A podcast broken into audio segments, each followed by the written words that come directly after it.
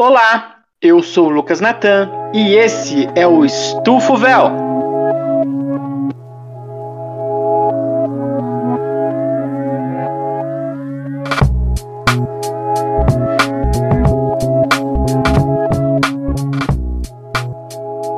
Se você não sabe quem sou eu, eu sou professor, podcaster e eu me confundi na minha fala. Eu sou o amigo do Lucas Natan, também conhecido como Renan, historiador, professor, é, ex-pós-graduando, é, porque isso não dá futuro, né? E também sou corintiano, amigo do Yuri Alberto. É, e estamos aqui para mais um dia de trabalho, né? Eles se estão bem animados aí depois do jogo de ontem, né? E eu espero estar animado assim após o final do jogo de hoje, né? Aqui quem vos fala sou eu, né? Altair Júnior, o vulgo morcegão do ABC. E também sou historiador, podcaster aí com a galerinha. E vamos nessa, né? Para mais um episódio aí com a glória de Deus Pai. Boa noite, bom dia e boa tarde a todos os ouvintes. Eu sou Rodrigo Canela, também sou historiador e podcaster com a galera monstruosa aqui, né?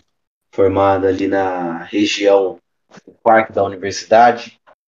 A gente vai debater aí um tema muito bacana e eu acho que pertinente na nossa vida, porque como nós gostamos de esportes, isso está muito atrelado. Vamos lá.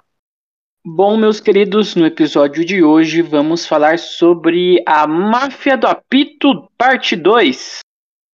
Fica aí o questionamento. O inimigo agora é Bet. Vamos falar um pouquinho sobre casas de apostas e o futebol.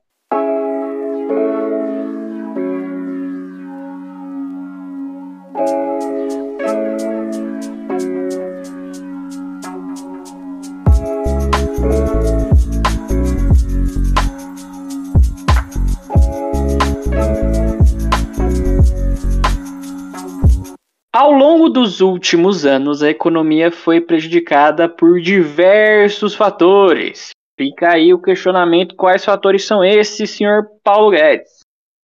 Seja falando dele, seja ele um péssimo governo ou até uma pandemia de Covid-19, na qual ainda temos casos e com isso o cuidado individual não deve ser deixado de lado. Você, amiguinho, você, amiguinha, lembre-se de se cuidar lave bem as suas mãos, use uma mascarazinha que é pro seu bem. Esses fatores atingiram o mercado interno do país, com muitos pequenos e micros negócios tendo que fecharem suas portas. Mas um segmento correu na contramão do cenário apresentado, né? O mercado de apostas. Enquanto todo mundo que é pequeno ou micro estava passando muita dificuldade, no mesmo tempo, nessa mesma situação aí de pandemia, péssimo governo, esse mercado de apostas cresceu e não cresceu pouco, cresceu muito. O mercado de apostas tem crescido de maneira exorbitante em todo o canto do país. E o Estufa Podcast vem aqui para elucidar esse debate. Quais os possíveis riscos com esse crescente mercado? Fique aí o questionamento que vamos falar agora depois do Plim Plim. Então, caros ouvintes e caras ouvintes, a gente começa falando, né, pelo, pelo que viemos, as casas de apostas. É, mais uma rápida introdução aqui, porque a gente é historiador. Introdução é o que o Altair mais gosta. Gosto muito. É, Gosto as apostas elas acompanham a sociedade e a associação é possível né, quando equiparamos aqui as apostas com os seguros. É, a seguradora é uma apostadora a longo prazo, né, apostando em quanto tempo algo pode acontecer com aquilo que é segurado e por quanto tempo ela lucrará com o valor mensal que é debitado ali sobre aquela propriedade, certo? A comparação. É, essa comparação a, a, grosso modo, cuidado que eu tenho riso frouxo, hein? Hum. É, ela elucida o posicionamento que as, que, de que as apostas nos acompanham, né? Então, a gente tem aqui o famoso Código de Hammurabi, que tem um regimento sobre seguros marítimos. É, então, você, no sexto ano, deve se lembrar de ter estudado isso. É, e a criação de, de casas de apostas é um assunto mais amplo e mais profundo, que não se encaixa necessariamente no que estamos propondo aqui né, para discussão, mas a, a, associação com os seguros nos indica uma gênese dessa prática aí bem maligna, ao meu ver. É, as apostas sobre, sobre quais barcos retornariam ao, ao cais na Inglaterra no século XVII é um bom exemplo também. Ela tor tornou-se comum em uma cafeteria na beira do rio Tamisa. O dono do estabelecimento foi nada mais nada menos do que Edward Lloyd, que séculos depois seria o nome de uma das maiores seguradoras do mundo. Certo? Certíssimo. Então, depois dessa breve introdução, né, eu gostaria de convidar o meu amigo Rodrigo para exemplificar melhor o que estamos tentando discutir aqui. Contextualizando o, o Renan, a gente pode trabalhar também com a, com a cultura geek aí, né? Com que a gente vê de vídeos, séries e filmes que o pessoal está mais acostumado. Uh, a prática de apostas na série Pink Blinders também, eles de forma fictícia, né? Eles reproduzem, fictícia não no sentido dramati é, eles dramatizam a realidade, né? Acontecia também casas de apostas que são com qual eles trabalham, que são casas de apostas de corrida de cavalo, né? No jockey.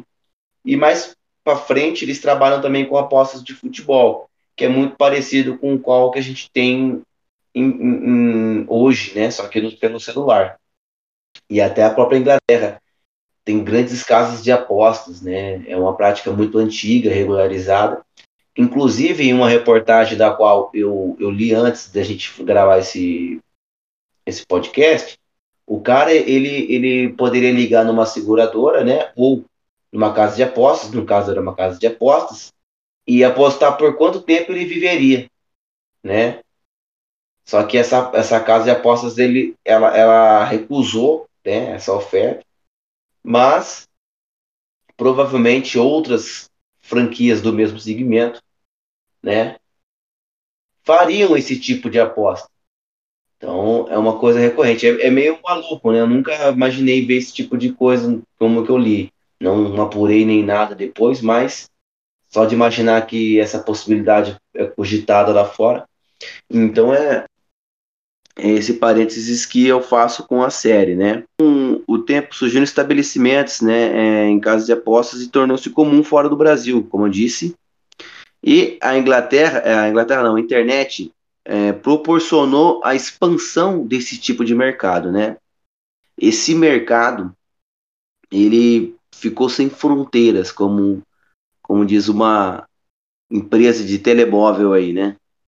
Sem fronteiras. É isso, hein? Propaganda. Como foi, como foi salientado na, na introdução do, desse nosso episódio, a expansão, a expansão de casas de aposta no, no, país explodiu nesses últimos quatro anos, né? E um fator determinante para isso é a legalização da prática em território nacional.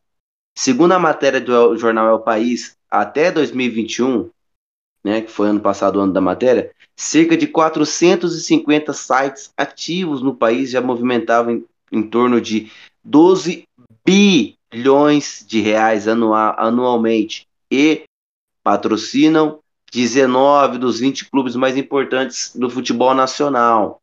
Então, nos últimos quatro anos, a gente viu empresas ou de outros segmentos. Quem não lembra da Guaraviton patrocinando o Botafogo, né? O posto Ale patrocinando o Flamengo entre outras. Hoje você vê o Animal Bet, estou inventando uma casa de apostas aqui, né? O, você vê o Grilo Bet. Então, são, são empresas aí que surgiram em quatro anos e estão movimentando um, um mercado bilionário, um segmento muito forte para a economia né, do país, se ele fosse regulamentado, né? Apesar do sucesso, da, da, do sucesso, sites de apostas ainda não mantêm a sede de seus negócios aqui no Brasil, né, no país, pois a atividade ainda não é regulamentada. Como eu disse agora há pouco, é legalizada, mas não é regulamentada. Esse tipo de prática, né, de ter o, o, o, a sede em outro país e atuar aqui no Brasil, segundo os donos desses empreendimentos, né, eles têm uma, uma uh, um resguardo, uma segurança, né? Porque sem a regulamentação não traz a segurança contra possíveis retaliações que o governo poderia ter contra esse, esse mercado. Além de não pagar as tributações, podem oferecer jogos de azar que não são que são ilegais aqui no Brasil, né? É uma lei de 1956, lá com se eu não tiver muito errado aqui, nossa, eu acho que foi o Café Filho. A matéria do país alerta que, para outro fator prejudicial, é a dependência psicológica desse tipo de, de, de prática, né, dessa jogatina. Como é jogo de azar, a gente sabe que existem vários casos aí no Brasil espalhados, principalmente no interior, aqui em Campinas também, de pais que são viciados em jogar em máquinas caça-níqueis, em, em, em barzinhos, ou até bingo também clandestino, que é proibido aqui no Brasil. Então, abre aspas para a matéria aqui do, do país, né? Do ponto de vista jurídico, estar legalizado é diferente de estar regulamentado. As apostas esportivas são permitidas no Brasil desde dezembro de 2018, quando se estabeleceu um prazo de até quatro anos para que a atividade fosse regulamentada. Desde então, contudo, a única mudança na legislação em julho último, né, em 2021, foi, a, foi uma alteração na forma de tributação das empresas que realizam apostas esportivas. O advogado André Ferrer, associado do escritório CSMV Advogados, explica que falta estabelecer questões de tributação e limitações da operacionalização das casas esportivas, entre outros fatores. Ou seja, né, o trecho explicou a diferença entre é, regulamentada e legalizada, eu acho que de maneira clara e coesa, né? Além de que é um vespeiro, né? Usando um linguajar assim mais coloquial, é um vespeiro. É um mercado que movimenta 12 bi, então onde um país que você não consegue, né, é fazer o básico, que é ter um, por exemplo, o Brasil é o maior produtor de alimento do mundo, dos maiores, né? Um, o maior, acho que eu estou equivocado, mas é um dos maiores e alimenta muitos lugares no mundo. Mas o governo, né, através do, do, do seu poder legislativo e executivo também, não consegue criar uma reserva de emergência para um país que atualmente voltou, retornou ao mapa da fome. Então, com um, um mercado que hoje, consequentemente, mais de 450 casas. Hoje deve ter até mais, que a gente está falando um ano depois da matéria, né? Milhares de lugares aí deve ter tudo quanto é tipo de pessoa que trabalha nessas casas de apostas, né? Isso da maneira violenta ou não. Como que a gente vai ter uma certeza de regulamentação e uma tributação correta desse tipo de prática, né? esses sites de apostas estão cada vez mais estabelecidos, né? não só no campeonato de futebol, mas também em outras modalidades. Um dos atrativos ao público é a grande publicidade, não só patrocinando times de futebol, que por si só é mais sanidade, mas também jogadores em atividades, o que torna mais insano ainda esse tipo de prática. Né? E além dos em atividades, também em jogadores. A Sporting Bet, que é inglesa, tem os rostos com, é, tem rostos como os, os, lutadores de MMA Lyoto Machida, Vanderlei Silva e Fabrício Verdun, além do lateral esquerdo Marcelo. Eu vou abrir um parênteses aqui rapidinho, eu não coloquei ex-lutador porque a gente nunca sabe quando esses caras vão voltar da, da apostadoria, né? Toda hora vem uma luta especial aí. Desses três, o Vanderlei Silva tenho certeza que está aposentado, o Fabrício Verdun atualmente luta na PFL e o Machida eu não tenho certeza. Se aposentou, deve ter sido há pouco tempo. Aí Essa as mesma... informações do é. Lucas Natan. Garoto MMA, né? Essa empresa, né, Sporting Bet, ela já tem publicidade nos campeonatos transmitidos pelo principal conglomerado, conglomerado de mídia do país, a Rede Glóbulo de televisão. Né? Uma campanha até simpática, né? com o humorista e ator Tom Cavalcante. Faz um esporte bet aí. Exatamente, para salientar também e acrescentar nesse discurso, que eu, eu espero que não tenha ficado confuso, né? Mas também um pouco estruturado, que o Denilson é um ex-jogador também, que é contratado pela Sporting Bet IO, que até pouco tempo patrocinava o Flamengo e patrocina alguns times da Premier League, como, se eu não estiver muito errado, é o Southampton e o Arsenal. Ele também fazia uma campanha muito simpática. Então, a propaganda faz muito dessas grandes empresas de bet, né? Agora, PixBet. Eu lembro que eu fui para o Rio de Janeiro, pessoal, e lá na praia passava. E tem um avião que faz propaganda, né? E é um valor que vocês devem imaginar que passar na praia da Zona Sul, ali no Leme, Copacabana, não é muito barato. E não. esse cara passava com a cara do Galvão, que é garoto propaganda da PixBet, que mais para frente vai entrar aqui na, na nossa discussão. Bom, é isso. Eu vou dar seguimento aqui com o Altair. O Altair continuar essa, essa história narrada em quatro atos. É, muito obrigado, senhor Rodrigo Canela, pelas suas palavras, né? Acho que ficou bem didático, né, essa explicação. Mas esse ponto que nós levantamos, né, é, do debate, é o rosto que essas casas de apostas querem, querem ter, né? Você vê que contratam ex-jogadores ou jogadores em atividade, né? Que traz meio que uma aproximação. Mas, como o Rodrigo falou, meu, é, é questão de insanidade, mano, porque se você for parar para analisar o que essas casas de apostas fazem, é, é, mano, é básico. É tipo, eles fazem apostas em jogo. Tipo, vai dar esse resultado. Aí se você pega um cara que tá em atividade, o, o cara é o, o ator principal, tá ligado? É, em um momento de crise econômica, né, que a gente está vivendo, não precisa de muito, né, para quem vive no capitalismo, né, saber o que é uma crise é, ainda mais depois da pandemia que a gente ainda vive, né? E a chance de ganhar um dinheirinho extra, né? Aí você pensa, você tá com uma graninha guardada, você terminou de pagar a conta de luz, a conta de água, fez uma comprinha mais ou menos, né? Comprou lá sua pele de frango no mercado, porque o frango tá pela hora da morte.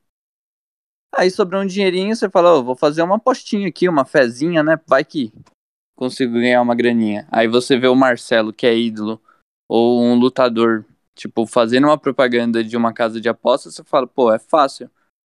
É... Você vê, então, ouve também em podcasts, né? Acho que no Podpah também tem um, um pessoal que, que faz propaganda lá e tal. Então a pessoa acaba sendo influenciada, né? Dessa forma. Muitos influencers, né, principalmente os ligados a esportes, com o público mais popular, eles tendem a criar grupo com dica de aposta, de rápido retorno financeiro, né?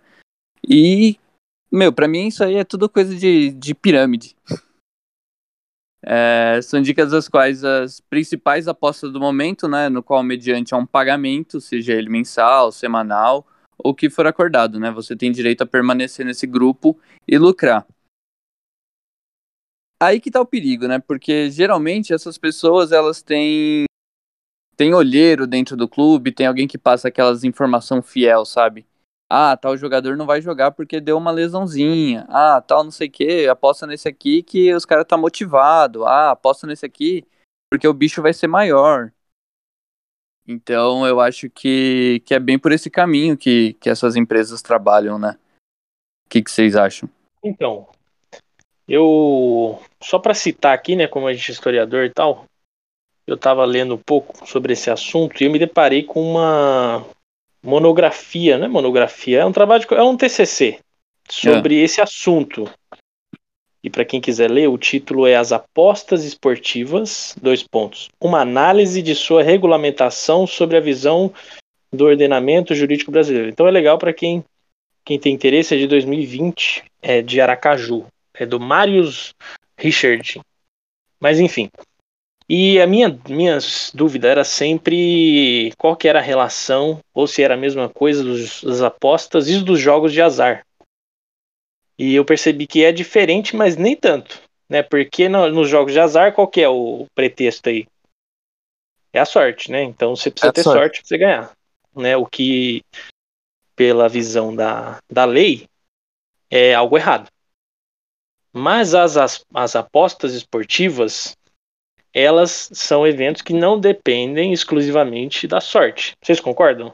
Sim, Sim. em, em certo ponto. Até aí o, o 21 Não, também. tudo bem, né? mas se ela não depende exclusivamente da sorte, é, tem várias formas ali de se realizar análise de determinado jogo e tudo mais. Ah, Você pode certeza. utilizar métodos, igual o Altair citou, tem, tem grupos né, que fazem isso, estudos que, que visam aí maior previsibilidade do jogo e tudo mais. Mas a sorte ainda está atrelada a esse, essas apostas. O problema que eu acho é que quando você coloca é, os atores ali do- dos jogos, eles estão muito perto dessas, dessas apostas. Então é eles quem vão definir os resultados. Isso é um perigo enorme para mim, porque é, a gente vai trazer exemplos depois. Mas se o próprio indivíduo que está ali inserido naquele jogo é, e que de, de alguma forma ele está inserido no, no contexto das apostas, para mim isso perde totalmente o sentido do jogo. E para mim esse é o maior problema de- dessas casas de apostas aí, porque elas estão tão inseridas dentro do evento que os atores do evento acabam sendo beneficiados ou beneficiando as outras pessoas. E para mim isso aí é o maior problema da- das apostas esportivas. É, esse é o intuito do, do- da gravação, né? Porque até que ponto é, a gente. e- essa influência desses jogadores ou dessas casas de apostas acabam interferindo no jogo, né? Exatamente. Vocês lembram do. Vocês lembram do Lembro. Sturridge? Fez gol no, no United. aquele atacante que, que fazia aquela dancinha doida lá, ele tomou uma suspensão da FIFA por causa de um envolvimento com casa de aposta. É, ele ia se transferir e lá na Inglaterra o negócio de aposta é hard, tem aposta pra tudo, assim, é um negócio é bem forte, né? Antes dele se transferir pro time, um dia antes chegou uma uma aposta muito grande pro, justamente para esse time que ele ia se transferir e ele ia se transferir para um, pra um time meio B, assim, então não era algo que estava sendo ventilado. E aí ficou muito na suspeita, tipo, meu, será que essa aposta foi. é, rolou uma informação por trás? Aí foram ver quem tinham feito a aposta, era um Uhum. parente dele. Aí a investigação, botaram até é, investigação atrás, viu que ele tinha meio que relação mesmo com o cara, ele tomou um, um gancho É. da FIFA. Porque, tipo, você não pode beneficiar a aposta sendo um atleta, né? Então é uma incoerência isso, né? Porque ao mesmo tempo que se você fizer, você é pego, todo mundo tem relação com o casa de Então, aposta, e né? o, o argumento que você utiliza para diferenciar as apostas dos jogos de azar é que nas apostas, os indivíduos, né, os atores ali, eles não influenciam diretamente no evento. Mas aí, meu amigo, isso é só um, um argumento de opinião, porque na realidade, pelo menos o que a gente vê, é que muitas vezes esses indivíduos eles influenciam nos jogos e, portanto, o problema ele, ele sai do, do, do campo da legalidade, ele vira É. algo Não é mais uma questão de ética, né? É uma É, exatamente. É igual eu, eu, eu falo assim, ô Natan, vamos apostar uma corrida. É, não é uma aposta, é um jogo. né? Depende da participação do, do, do Natan e minha. sim. Então, é, pera lá, né? É uma aposta, mas também é depende de pessoas e para mim vira outro outro esquema essas apostas esportivas aí.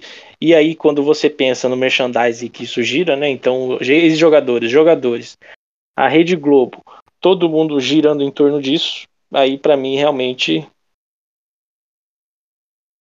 patifaria. É, com certeza. E isso gera problemas, né? E problemas. Uhum. É, eu ia citar aqui a Time Mania também, não sei se vocês conhecem, né? Mas ela é um, um bolão da. da, da, da casa, Caixa Lotérica, né? Da, da Lotéricas da Caixa. E sim, tipo, é sim. fosse uma mega cena. Você vai lá, posta um resultado do jogo e tal também, né? Não sei como é que funciona é, de fato, né? Se tipo, só acertar, você precisa acertar o resultado, ou se você precisa acertar o vencedor, se você ganha alguma coisa, né? Mas é um esquema também desse jeito, né? E é super legalizado porque é da caixa, né? E além desses problemas, tem os problemas também de do brasileiro, né? O brasileiro em si, ele já tá todo lascado. Aí quando ele vê um, uma oportunidade de ganhar dinheiro, né? Como nós dissemos, é, ele acaba criando essa dependência, né? De jogar, jogar e tentar. É, que nem aqueles velhinhos que são viciados em bingo, tem o pessoal que é viciado em, como Canela já disse, em apostar na Mega Sena, tentando, né? Mas isso acaba criando também, né? Esse vício, essa dependência. É, tem uma matéria aqui do Hermano Tavares, que ele é psiquiatra especialista em dependências e transtorno de jogo, que diz que citando o garotão, né? Apostar ativa a mesma região cerebral despertada pela sensação de comer, fazer sexo ou usar drogas de abuso. Então, se você parar e pensa, né, são coisas assim que são prazerosas, né, mexem com a mesma parte do, do cérebro que isso, né. É... Não quer dizer que necessariamente causa dependência, mas tem um, um risco muito grande, né. Cada pessoa é suscetível, né. E ele considera um absurdo não conseguir ver um jogo de futebol na TV sem ser bombardeado por publicidade de casas de apostas. E realmente, se você for parar para pensar, aumentou muito, né, essas propagandas e tudo mais. E tipo, não precisa nem ser um jogo em si. Você assistiu o jogo aberto, se você assistiu o Globo Esporte, é, tudo isso tem, tem propagandas, né, que ativam essa essa parte, né, da, da aposta, vamos apostar, vem apostar, faz um Sporting Bet, deu green, não sei o que. Então são coisas assim que são apelativas, né? E segundo ele, né, quanto mais longe ficam dos jogos ou apostas, uh, quanto mais as pessoas ficarem longe, né, dos jogos e das apostas, estão melhores, né? Os pacientes. E esse trecho foi retirado também da matéria do El País. Uh, ainda nessa matéria, né, do jornal El País, a entrevista um desses rendistas, né, de site de aposta. E o mesmo afirma que consegue tirar cerca de 4 mil mensais de renda e que o seu conhecimento foi acumulado desde 2016, né? Ano que ele entrou nesse mundo, né? É, são histórias como essa que seduz e as pessoas são conduzidas para uma linha tênue e sofisticada, onde você, com apenas um toque, pode cair no vício. É, é como foi, foi, foi acrescentado pelo próprio Altair aí, é uma questão de grana fácil, né? Você, você vê uma situação de aumentar a sua própria renda e você acaba caindo nisso. E é uma linha tênue entre, entre um luxo e o vício, e cair no vício, né? Você está se colocando na beira do precipício. E é, e é complicado, né? Isso é bem complicado, ainda mais hoje que a, as pessoas estão na situação que estão, né? A gente vive aí uma crise do capitalismo, mais uma crise e é aquela coisa do dinheiro, né? Do dinheiro fácil. As pessoas precisam de dinheiro para viver, ter o mínimo. E aí o cara fala, pô, tiro 4 mil aqui fácil, hum, fazendo apostas. Aí o pessoal entra nessa, né? Como foi aquela moda do, do day trade? Era mais ou menos esse esquema, né? De dinheiro fácil, as pessoas entravam, e é uma coisa meio viciante, né? Parece aquele joguinho. Eu até lembro de uma reportagem que teve na, na própria Globo de um adolescente que ele morreu. Ele, ele morreu, ele tirou a própria vida porque ele perdeu acho que 20 mil, algo assim, sabe? E era todo o dinheiro que ele tinha conseguido ganhar. E o cara entrou nesse vício. E, e ele basicamente fazia só isso. E era um cara que tava no, no ensino médio tal. E as apostas acabam tendo esse efeito também, né? Hoje, na nossa sociedade capitalista aqui, né? É, os vícios, eles acabam, eles acabam sendo meio que um, estimulados, né? A gente tem, é, e aí vão vício em pornografia, vício em jogo, vício em, no que, que você quiser, né? E no caso da casa de apostas, tem justamente essa questão do dinheiro, que hoje, né, a gente vive esses problemas de que são complicados, né?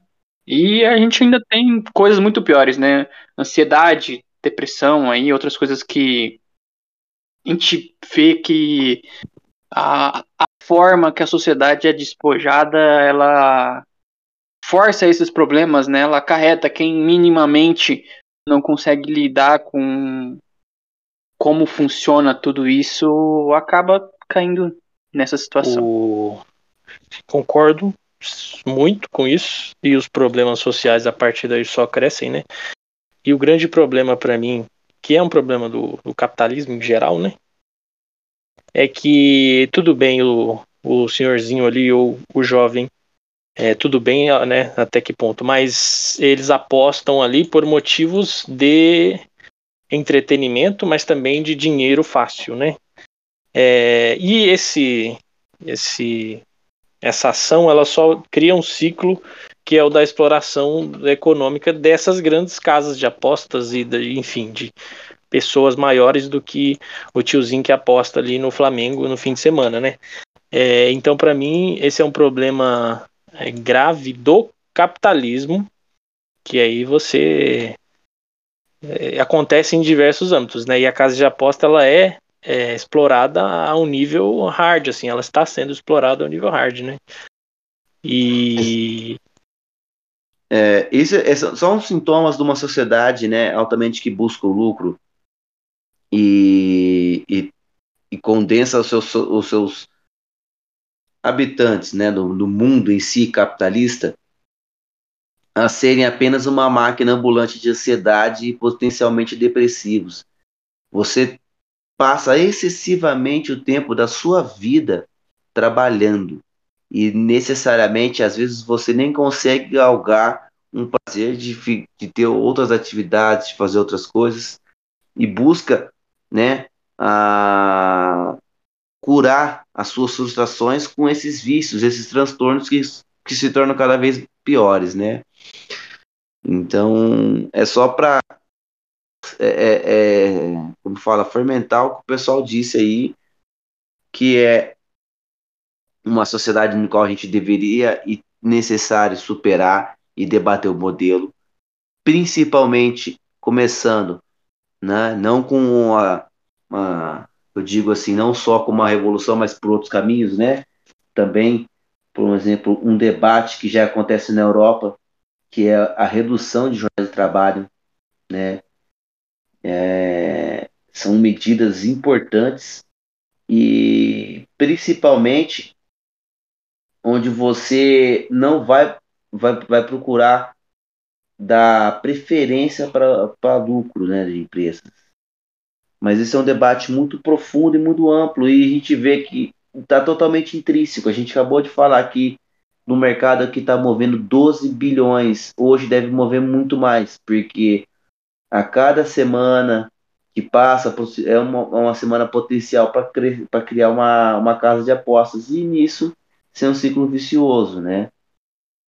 E a, a regulamentação disso é necessário, porém a, a sociedade hoje é, tem uma estrutura da sua democracia burguesa em que os legisladores eles, eles não, eles não, não, não criam e não trabalham com a população, e sim por interesses de quem quer que seja, e quem que pegue mais, de quem te dá mais benefícios. E assim são cidadãos, cidadãos formados numa sociedade que busca lucro e que transforma os habitantes em seres ansiosos e potencialmente depressivos, além de gananciosos e entre outras coisas. Fazendo uma citação até o, o Casimiro Miguel, um cara que tá, tá em alta aí, ele até fala que ele abre aspas para ele, né, que é rico tem tesão de ganhar dinheiro salvando o mundo, né? E é aquelas coisas do, do rico tem tesão em salvar a vida do pobre, explorando ainda mais o pobre. Porque você vê que algumas vezes a, a propaganda da casa de aposta ela é meio que voltada justamente para essa pessoa que está precisando de dinheiro, né? Aí eles têm aquela coisa da renda fácil, de um dinheirinho a mais, de você conseguir ter uma renda legal disso, sobreviver só disso, ficar na sua casa sem trabalhar, não sei o quê. Então é, é engraçado, né? Porque dá essa sensação de, pô, vem pra cá que você vai conseguir sua emancipação, você vai conseguir um dinheiro legal, você vai ter uma vida melhor. Mas na verdade ela só quer te explorar de outra forma, ganhar seu dinheiro e enriquecer, né? E passando para o próximo assunto, vamos falar um pouco de denúncias. Denúncias com casas de apostas. Põe na tela. Põe na tela. Põe na tela aí. O jornal independente The Intercept Brasil trouxe no dia 16 de abril de 2022 uma reportagem intitulada Aposta de risco das bancas clandestinas às camisas de Flamengo, Vasco, Santos e Cruzeiro. A, nebul a nebulosa história do site de aposta Pixbet. Na reportagem, os repórteres Pedro Nakamura e Silvia Lisboa detalham o jogo de negócios do empresário Ernildo Júnior Farias, o homem por trás do site Pixbet. Na reportagem, o início da trajetória de Ernildo deflagra o que já acontece no país, atuações de bancas de apostas irregulares. Fazer até uma menção aqui, uma reportagem meio que antiga do Esporte Espetacular sobre apostas na, em, nas séries inferiores do Campeonato Carioca. Tipo, sei lá, série A5 do Carioca, uma coisa assim, sabe? E casa de aposta ele reina há muito tempo, quando era casa de aposta de, de papelzinho, sabe? E isso é uma coisa que já existe, né? Imagine agora com, com internet. Ernildo Júnior atuou clandestinamente em bancas de apostas utilizando como propaganda e também as cotações da Sporting Bet. O empresário utilizou o nome fantasia de Paraíba Júnior e assim atuou por um certo tempo. Até meados de 2018, quando o então presidente Michel Temer, por meio de um decreto, legalizou as apostas esportivas e determinou que o Ministério da Economia criasse regras para regulamentar a prática no país.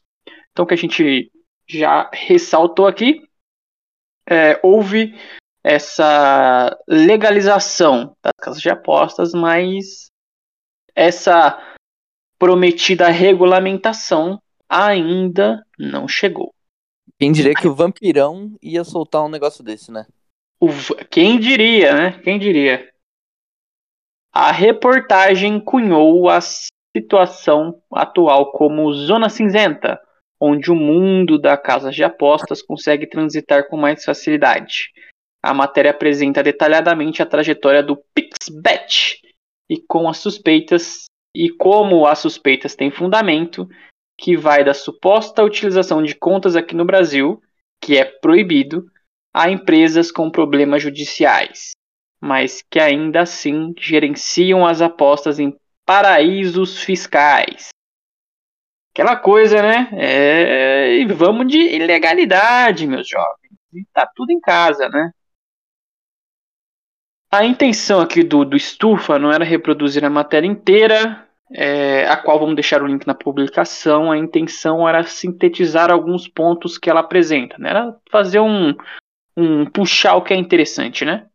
A criação dessa zona cinza, falando dessa dos pontos importantes dessa matéria, que é citam, né, a criação dessa zona cinza que trouxe uma situação confortável para lavagem de dinheiro e é uma coisa que rola muito nesse tipo de coisa, né? É, ainda mais é, de bancas pequenas, a situação aí paraísos fiscais, contas irregulares, é zona cinza. O registro dessas casas de apostas ele é muito falho. É, foram apresentadas algumas situações em que os endereços não batem, e na dificuldade de achar os donos, além de ser tudo gerenciado de um paraíso fiscal, né? Então é aquela, aquela história é, complicada. Tem o um endereço dos caras lá, mas quando você vai no endereço, você dá de cara com um terreno baldio, você dá de cara para uma casa de uma senhora, É, Você vai pesquisar vamos- o nome é uma pessoa que morreu já faz 30 anos. Exatamente, exatamente. Uma pessoa que ele fale... é um cara do, do interior de Goiás que faleceu em 1985. É complicado. É o Brasil, Duas- né? É o Brasil, é o Brasil. E vamos de, de, de trambique. Duas empresas foram pegas nessa situação. A Major Sports, que patrocinou o Corinthians de Yuri Alberto, e o Goiás.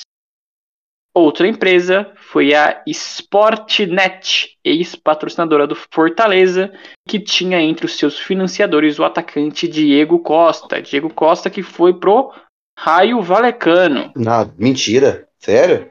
Sério, eu tô falando. Ai, que Pelo merda. menos. Pelo menos foi a informação que o correspondente Premier me passou. Vai fazer dupla com o Falcão Radamel Garcia. Quem? Falcão Garcia. O nome do meio, qual que é o nome do meio dele? Radamel. E o- ah, que, que, que isso? Ô, louco. Major Sports e a Sportnet operavam bancas de apostas físicas no Nordeste, assim como a Futebol Fácil, e se regularizaram, entre aspas, em Curaçao, após a, a lei de Michel Temer, tal qual a Pixbet. As duas empresas foram clientes da consultoria portuguesa que assessorou Hernildo Farias a licenciar seus sites na ilha caribenha. Trecho da matéria do Intercept Brasil. Então a gente tem essa coisa, né? Os caras regularizam a situação num paraíso fiscal. Eram empresas que antes eram empresas ilegais e rolou essa coisa de tentar se, é, transformar esse dinheiro sujo num, num dinheiro limpo, né? Aquela coloca na máquina para deixar limpinho. Complicado, senhores, complicado, senhores, as denúncias no, que envolvem essa ca- as casas de apostas, né, não, não são leves, não são leves, são, são brabas. É, e não só, não só as casas de apostas, né? A gente acabou vendo essa semana aí alguns casos também, né? Nessa que a gente vai pesquisando, pesquisando, e às vezes você nem quer ver e acaba aparecendo, né? Uma notícia. Foi o caso que nós percebemos é, a questão do, do próprio Chaka, né? Jogador da, da seleção da Suíça, e também do Arsenal, né? Que é o que nós estávamos comentando, né? O problema é quando o ator do, do, do jogo, né? E ele acaba influenciando a favor de casas de apostas, né? Às vezes é uma coisa besta, tipo, ah, o cara tomou um cartão amarelo. E no, numa aposta alguém tinha falado que tal pessoa ia tomar cartão amarelo. Isso é para vocês entenderem a, a gravidade, né? E o quanto. É, os caras. eu não tenho riso frouxo, mas essa eu dei de veras, viu? o, o atual presidente da Academia é, Brasileira de Letras, ele ficou falando Ator pornô. Arthur Pornô. É porque todo mundo, todo mundo olhando pra eles. Ó, eu falei um break news aqui, ó. O Bolsonaro abaixou o Whey, hein? Baixou o imposto do Whey, hein? Encheu o cu de whey agora. Obrigado, Bolsonaro. Agora eu consigo votar mais forte no 13. Agora, é, Muzi, Bambam, quem mais? É, Renato Cariani, vão tudo votar nele. Como se o Muzi já não voltasse. É, o, o Muzi já vota, né? Um outro exemplo que a gente pode ter também é. Eu lembro do jogo do Santos, cara, que a gente é, tem que ficar preocupado. Por isso, até a analogia da, do máfia da Pito, porque é um potencial. É uma, é, é uma potencial é, é, problema para ter manipulação de, de resultado.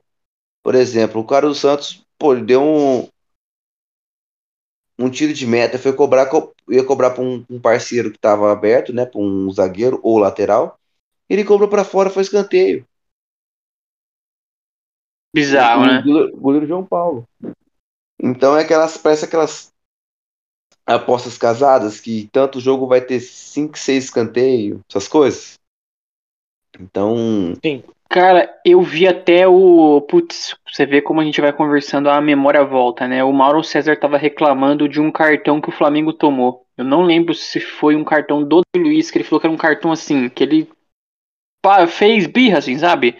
parou na frente da falta, o juiz deu um cartão para ele e só. Não foi um cartão que importava. Foi um cartão assim que pareceu que ele fez o aquela saca, aquela situação ali só para tomar o, o, cartão. E muitas vezes, cara, a gente percebe isso, né? Situações que parece que é feita de propósito. Teve até essa, esse jogo recente do Bahia que é bizarro, que o, o zagueiro vai tirar a bola e ele chuta para a linha de fundo de uma forma totalmente bizarra ele poderia ter chutado para qualquer lado, mas o cara meio que vira para a linha de fundo e chuta reto, sendo que ele estava praticamente fora da área. E aí no escanteio cobrado, a zaga não vai na bola, o goleiro sai todo errado, assim, estranhamente errado. E o gol de empate sai de uma forma bizarra. E é uma coisa bem estranha, né? Aquela coisa que você fica meio de cara, né? Não, o, o jeito que ele saiu foi uma, ele, ele literalmente ele parecia que ele fez isso de propósito para tomar um gol. Porque o jeito que ele saiu. O Thiago Nunes, Thiago Nunes, ex-treinador do Corinthians, do Grêmio, é esse o nome dele, né? Isso. Ele deu uma entrevista num, num podcast e ele disse que quando ele treinava o Ceará, é, tinha jogador que que levava tanto a sério o negócio do Cartola que ele fazia o jogo para pontuar. Sabe, uns negócios bem estranhos mesmo. O jogador, o próprio jogador, é, as coisas que ele fazia em campo era para para se para pontuar no Cartola, ou seja, isso porque tem cara é, também, também tem cara que odiava, né? Não pode falar. Cara que odiava o Cartola. É, então, né? Daí de repente o Cartola vira alguma coisa também que os próprios jogadores estão inseridos ali no, no esquema do e jogo. Car... E. Pode falar. E o Cartola conversa muito com a caça de aposta, né? Porque é mais ou menos o mesmo esquema. Envolve sorte, mas envolve uma certa predição, né? Você meio que consegue prever no Cartola também. Você meio é. que você se escala no Cartola. Só que o, o jogador fazer isso, né? Pensa, o cara falou, pô, eu sou zagueiro aqui do Ceará, eu não vou me escalar hoje porque eu vou tomar um gol aqui, sei lá, vou fazer um pênalti, vou ser expulso. Ou eu vou ficar tocando de lado pra eu ficar acertando passe, sabe? Sei lá, umas coisas meio bizarra, né? Meio estranho, né, velho? estranho. Eu, eu, eu acho isso é bizarro, né? Quando você for pensar, né? Porque. É muito estranho. Profissional, cara, né? E se o cara faz isso pro Cartola, que é só. Que aí pra ele é só ego, né? Ele pontuar bem. Nossa, pontuei bem hoje no Cartola é ego. Tem. Não, não tem nada assim profundo, né? Não, necessariamente não, viu, Natan? Porque também, no mesmo esquema que tem grupos de apostas para qual a gente tem aposta, é, dicas de bet, essas coisas. Tem dica de cartola, sim. Tem dica de cartola e tem ligas que são pagas, né? Que as pessoas ganham sim. muita grana por rodada e é o, também. E é o que eu ia falar, tipo assim. É, realmente, você tem um ponto. Cartola com certeza rola dinheiro. Mas se você pensar cartola já, já rola dinheiro, imagina aposta, né? Exatamente, imagine caso de apostas que você consegue fazer esses, essas apostas casadas. Ah, tipo, quantos escanteios, quantos amarelos que vai ter, é, vai ter tantos, tantos assistências, vai ter tanto tiro de meta, essas coisas assim, né? Quem vai fazer gol primeiro, então essas, essas coisas casadas aqui, elas são um, uma situação confortável para manipulação, principalmente divisões menores.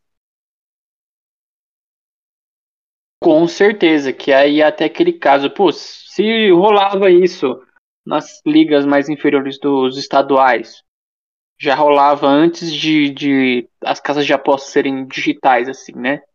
Imagine nessas situações, né? Que o. Hoje em dia, né? isso deve. Eu acredito muito que isso role, sem dúvida nenhuma. Bom, gente, a gente tentou buscar sintetizar essa discussão que vem nos preocupando, né? Primeiro ponto, como foi temado aqui no podcast, não tem regulamentação para esse tipo de prática de casas de apostas a nível nacional, né? Nós não temos mecanismos de defesa da própria CBF uh, que não consegue manter um nível de arbitragem, de arbitragem ok, uma organização de calendário ok, quanto mais um mecanismo de defesa contra a, a apostas. Inclusive, é uma grande preocupação nossa para desenvolvimento do todo, né? Do nosso futebol como um todo. Nosso simplesmente se um time A, time B vai perder, o time que a gente torce, o time que a gente não gosta, mas sim o desenvolvimento do futebol nacional. E eu acho que a gente buscou tra trazer um pouco de luz esse debate e que ele seja mais amplo e ecoado, porque é uma preocupação que é de nível urgente, considerável. É, eu acho que o, o, o tema está aí, né? É para ser discutido e querendo ou não, na minha opinião, ele acaba enfraquecendo ainda mais o espetáculo do futebol, principalmente, é, porque você o gostoso do futebol é justamente a imprevisibilidade do, do espetáculo ali. Para mim, a, a aposta ela se tornou algo muito mais lucrativo do que algo para entreter ali, né, como um bolão de Copa do Mundo e etc. Então, para mim, não faz sentido, não. Sim, é... e o futebol brasileiro já é tão. É aquela coisa, né? Periferia do capitalismo, já sofre, já sofre muito com seus, seus jogadores saindo. É, por mais que a gente reina aqui na nossa quebrada latino-americana, a gente sofre muito com, com perda de talentos, né? E acho que tende a prejudicar né, o nosso futebol essa situação das apostas, né? Porque parece que cada vez mais os poderosos do futebol dão um braço a torcer para as apostas. Eu lembro de quando era proibido um jogador em atividade se envolver com uma casa de apostas. Eu lembro que o Ibrahimovic ele parou de ser convocado um certo tempo porque ele era patrocinado por uma casa de aposta. E hoje isso já não importa mais. É uma coisa que não caiu por terra, né? Se popularizou ao ponto dos poderosos darem um braço a torcer, porque de certa forma interesse algum existe, né? Nada é de graça e eu vejo com tristeza isso com força no nosso futebol. Ó, um, uma atualização aqui, o jogador que fez um lance bizarro na Série B. Ele anunciou através do Instagram, né? As palavras dele aqui. Nós, jogadores de futebol, estamos suscetíveis a críticas. Errar é humano. Não vai ser a primeira vez nem a última que vai acontecer. O que não posso admitir é que meu caráter seja colocado em xeque. Recebi uma educação da qual me orgulho e carrego comigo princípios que são inegociáveis. Aceito todas as críticas pertinentes ao desenvolvimento do meu trabalho em campo, mas não vou aceitar quaisquer tipos de acusações infundadas e que venham ferir a minha dignidade da minha família. Peço desculpas pelo meu erro na partida e espero reencontrar a nação tricolor na Fonte Nova. Seguimos, né, uma nota básica aí da assessoria. É, acho que é com isso que a gente encerra o nosso episódio, não é mesmo? Encerra o episódio. Com esta nota a gente encerra o nosso episódio. E o Renan não deu um riso frouxo, hein? Eu me segurei, velho. Ele não deu o, o, riso frouxo nem no ator pornô. Não, esse aqui eu tava mutado, mas eu dei. é, droga. Ele tava mutado. É que é uma referência muito boa, né? O cara lá gritando ator pornô e todo mundo fingindo que. Porra! É, muito bom, cara. E nesse momento de, de risadas, Renanzinho riso frouxo, eu vou me despedindo dos meus companheiros e dos nossos ouvintes. Eu um beijo no coração, um tchau para quem fica e se tiver precisando de um abraço, liga pra gente que a gente manda um abraço virtual aí, porque a gente se previne contra o Covid, então um abraço aqui só no álcool em gel e na máscara. Pessoal, um prazer estar Oi. sempre debatendo esses assuntos com vocês aqui e também sabe, trazer um pouco do nosso debate interno para quem tem o, o, o, amor e o carinho de nos escutar. Um grande abraço. Se você escutou esse episódio, manda uma DM lá pra gente com sugestões de temas e também qualquer feedback aí positivo. Um, um ótimo momento aí para você a semana, noite. Então eu deixo meu abraço aí também para os ouvintes. É, espero que vocês gostem do episódio e respondam, é, e- mais do que tudo, né? de- Debatam sobre esse assunto aí, porque é o que mais cresce no mundo esportivo. E um grande abraço aí para o nosso querido Jô Soares, que essa semana nos deixou. Beijo do gordo. Beijo do gordo. E o Rodrigo escolheu a música de hoje. A gente vai encerrar o episódio com Taj Mahal, Jorge Benjor. Um abraço para quem fica, estufa o véu. a mais linda história de amor que me contaram e agora eu vou contar do amor do príncipe Shah pela princesa Nilmahal do amor do príncipe Shah Jahan pela princesa Nilmahal de, de, de,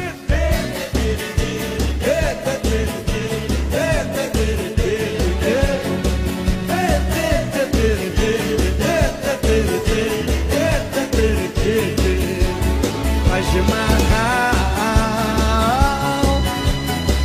Taj Mahal, Taj Mahal,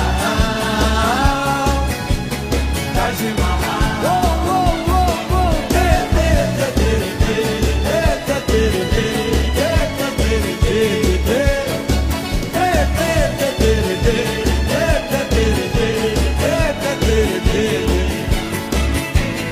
Foi uma linda história de amor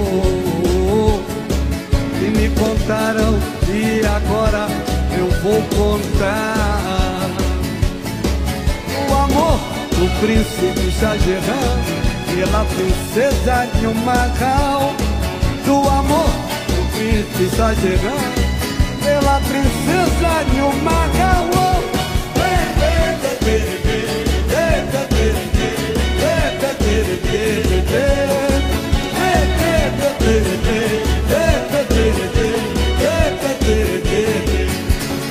Taj Mahal, Taj Mahal, Taj Mahal,